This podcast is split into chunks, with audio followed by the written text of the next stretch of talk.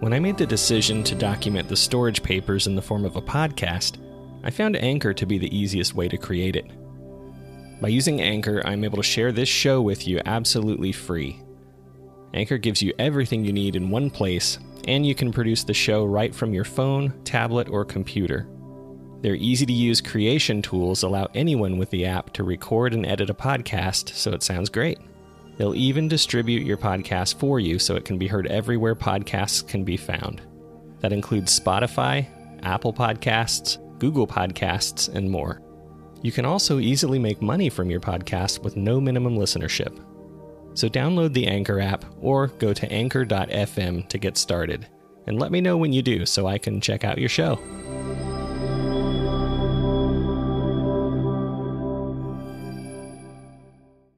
This podcast frequently contains graphic depictions and other topics or material that may be considered sensitive for some listeners. Nightmares, anxiety, and or difficulty sleeping may ensue. Discretion is advised. You're listening to the Storage Papers.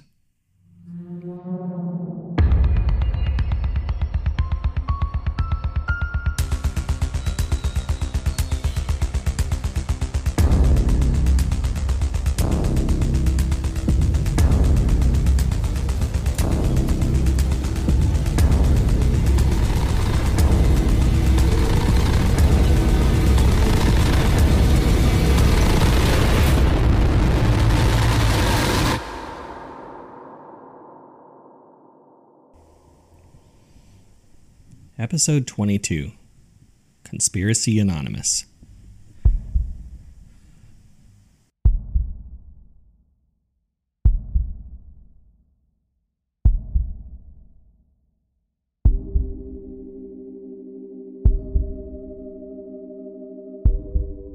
If you look at the history of the evolution of man, we've only really had exponential growth within the last hundred years or so from the time we accomplished flight in 1903 for just a few seconds' time to putting a man on the moon in 1969. Technology has helped us progress at a rate that has been previously unfathomable.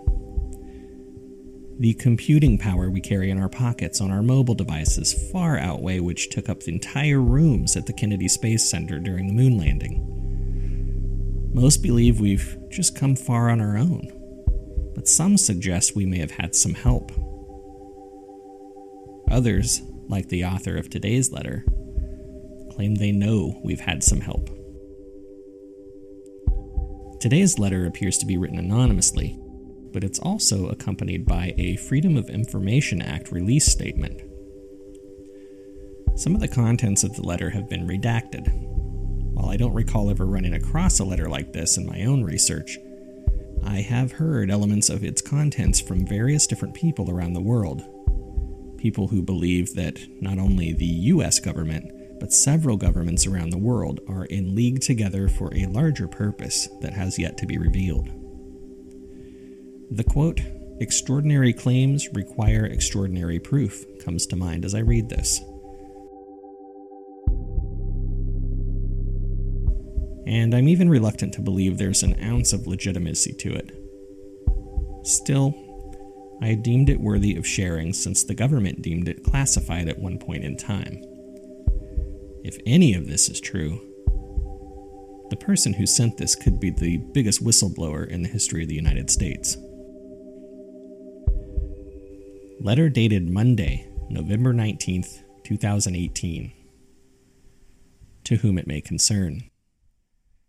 In my 30 plus years serving my country, I have been privy to information that has been concealed from the public, which I believe needs to be shared systematically and on a worldwide scale.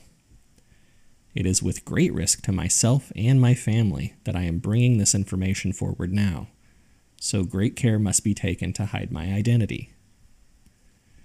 My conscience and the implications of what I know, however, far outweigh that risk. Our government operates from black budgets through clandestine agencies that exceeds the limited knowledge of the media, Congress, and even the US president. I will try to be concise with a broad summary of what I know.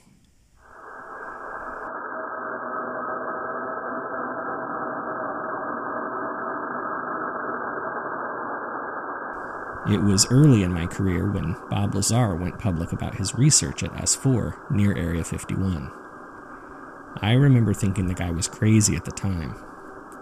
I have come to learn that everything he stated about the multiple craft being housed there, as well as the gravity propulsion system he worked on, was true. There was a lot he didn't know, though, and I'm quite certain there is much I'm not personally aware of as well. In the early 1990s, I first became aware of a joint military base on our moon, which serves as a training station, a communications hub, and as a launch point for deep space missions. NASA, in collaboration with the United States Air Force, and there's about two lines redacted here, have completed the construction of the base under our noses the intentional suppression of media coverage around the shuttle launches following the Challenger disaster have allowed them to transport materials and personnel to the moon to accomplish this goal over several years. I personally oversaw what you might refer to as an interspecies meeting, which took place on the moon. To our knowledge, there are at least four types of extraterrestrial beings, all of which were in attendance at the initial meeting. Three of them are friendly and have been permitted to observe us here on Earth with some agreed upon restrictions, while the one remaining species is treated with caution as it is believed to be hostile. These friendly species, which consists of the, again, multiple redacted lines, observe us with explicit instructions not to intervene and to remain unnoticed. The hostiles, which we refer to as the chameleons, observe, and in some cases do much more. They interact without our permission and with utter disregard to any agreements made with the other three species.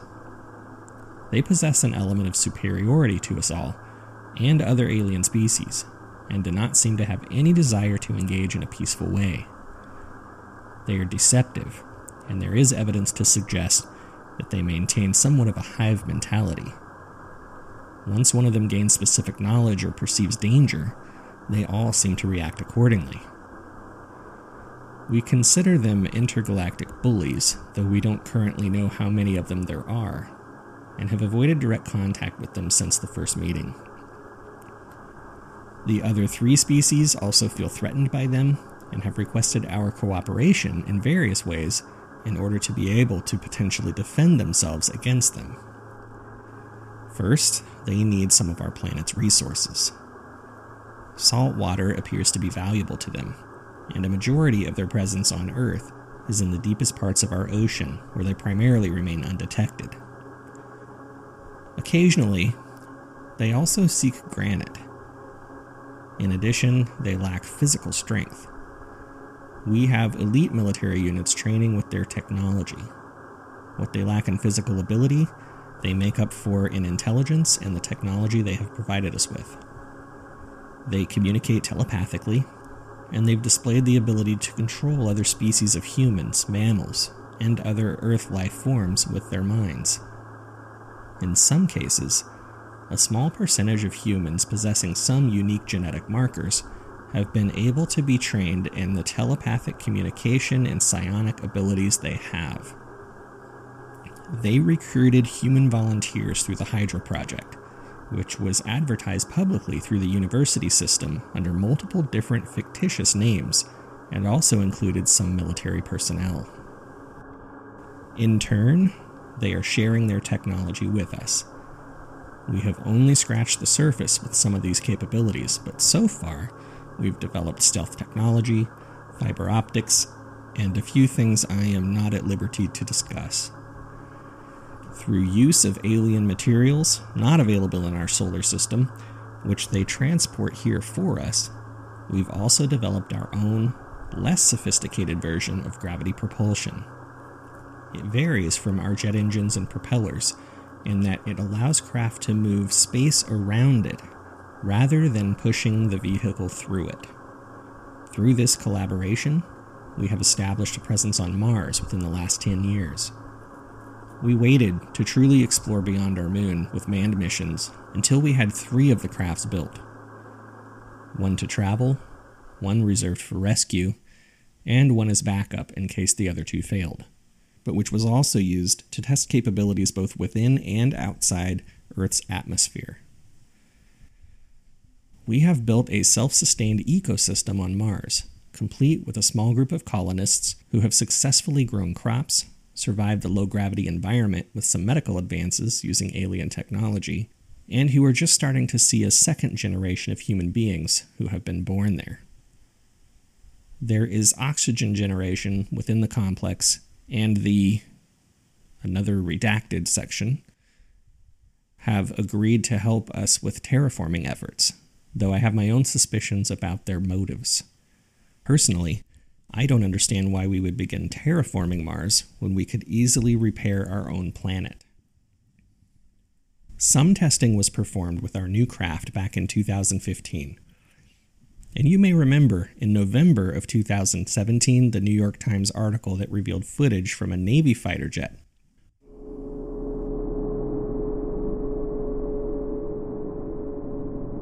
Well, those craft weren't ours, and frankly, we're not sure whose they are. Our craft were testing below the surface of the water at the time, keeping a short distance between our Navy strike group to test our current sonar capabilities in efforts to learn if we were detectable by our current military technology. We believe the Tic Tac UFOs were either the here's another redacted section or potentially another species we have not yet encountered. Whatever the case, they were highly interested in observing us we believe the Tic Tac UFOs were drones, sent only to mimic our craft's maneuvers, airspeed, and potential combat capabilities for the purpose of collecting data for analysis. Officials deemed this as threat assessment only. A simple radio frequency was detected and was being emitted and relayed into space. If this is true, we are forced to consider the purpose behind the collection of this data. If you intend to engage an enemy, it is wise to research their capabilities first. At least that's how the military has thus advised. The only reason I suspect it might be another species than, again, more redactions here, is because of the recovered craft we have in our possession.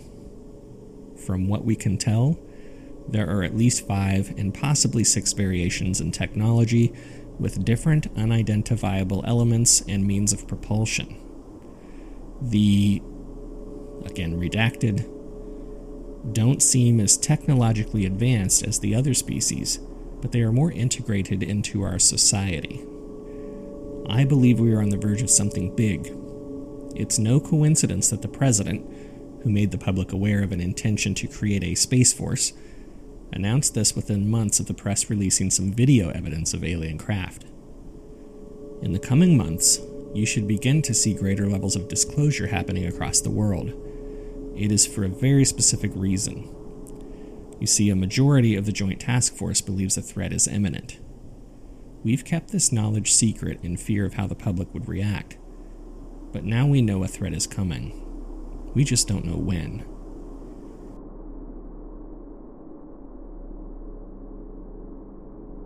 We had to start putting information out there to get people used to the idea that life exists on other planets.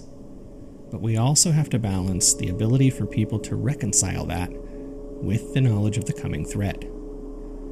Unfortunately, the general public's reaction to this information has not been taken very seriously, and in most cases, anyone coming forward has been ridiculed. I'm not asking you to go public with any information just yet. Just be aware of what's going on around you and be cautious. The redacted portion here possesses the ability to mimic human beings in their appearance and behavior. They can infiltrate all levels of government and our military, and we have reason to believe that they have already done so. We don't know to what extent, though. Neither us nor any of the other three species we're collaborating with truly understand their motives or their methods, but we know they can mimic other species as well. They can only be distinguished by their inability to telepathically communicate and the limited time they can maintain a physical resemblance of another species. Otherwise, they are undetectable. They even use our dark web to communicate with their human collaborators.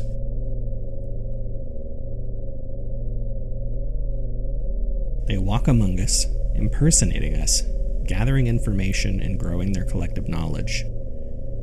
Any accounts you've heard involving abduction and experimentation has most likely been them. And we've come to believe that there may even be subsets of agencies within our own ranks, or at least foreign governments, who have made side deals with them. We don't know what they've agreed to exchange, or the cost at which they do so. The biggest problem with having multiple initiatives running dark is lack of accountability, and eventually, you've got to wonder if objectives may contradict one another. We must assume that not one person knows everything, and our biggest concern now is perhaps we are being manipulated and or controlled by an alien species who views us as expendable. Things you should be on the lookout for include global changes, catastrophic events caused by acts of God, and of course, more UFO sightings. There have already been some leaks surrounding HAARP and DARPA, which have found their way into popular conspiracy theories. But my belief, not shared by everyone, is that our planet is being terraformed right now. As we watch temperatures rise, earthquakes increase in magnitude and frequency, radiation accidents occurring, rapid depletion of the ozone layer in specific regions, and other strange phenomena happening all over the world, consider that some may be indicators of what lies ahead. I know I sound like I'm crazy, but I'm not ready to become this generation's Bob Lazar of whistleblowers just yet. I must maintain my position anonymously in order to have continued access to this information. I trust you will be using this for your podcast but in addition, I know you've already received confirming information to some of these claims in your research. Obviously, you'll need to connect some dots, but I encourage you to keep an open mind and guard your knowledge. I will send word as often as I can, but for now I am being surveilled closely. Don't trust anyone. The signature has been redacted. P.S pertinent to your podcast endeavor, and this is written in all caps.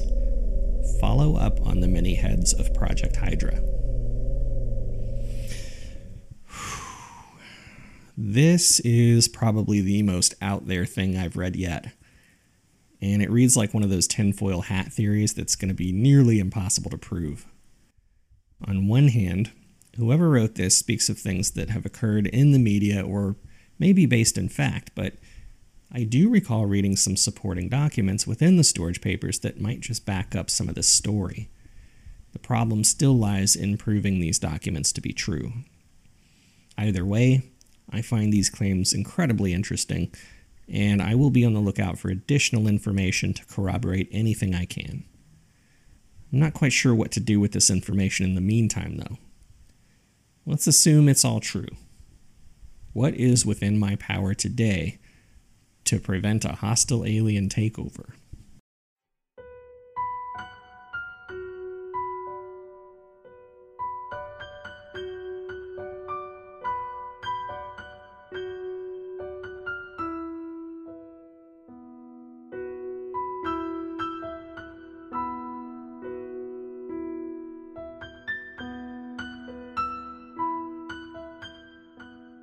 Suppose all I can really do is continue bringing awareness to information like this. Just in case it's true, at least you won't be surprised if you've listened to my show. Thank you for listening to the Storage Papers. Please check out our website at thestoragepapers.com, where you can find all the latest information about the show, including all of our social media accounts and various other ways you can connect with us. This episode was written and performed by Jeremy Enfinger. Special thanks to Nathan Lunsford for web design and episode art. Sound effects and music by Zapsplat.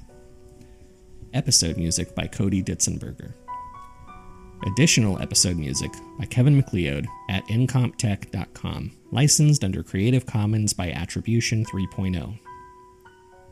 I'll be back very soon with yet another case file for you.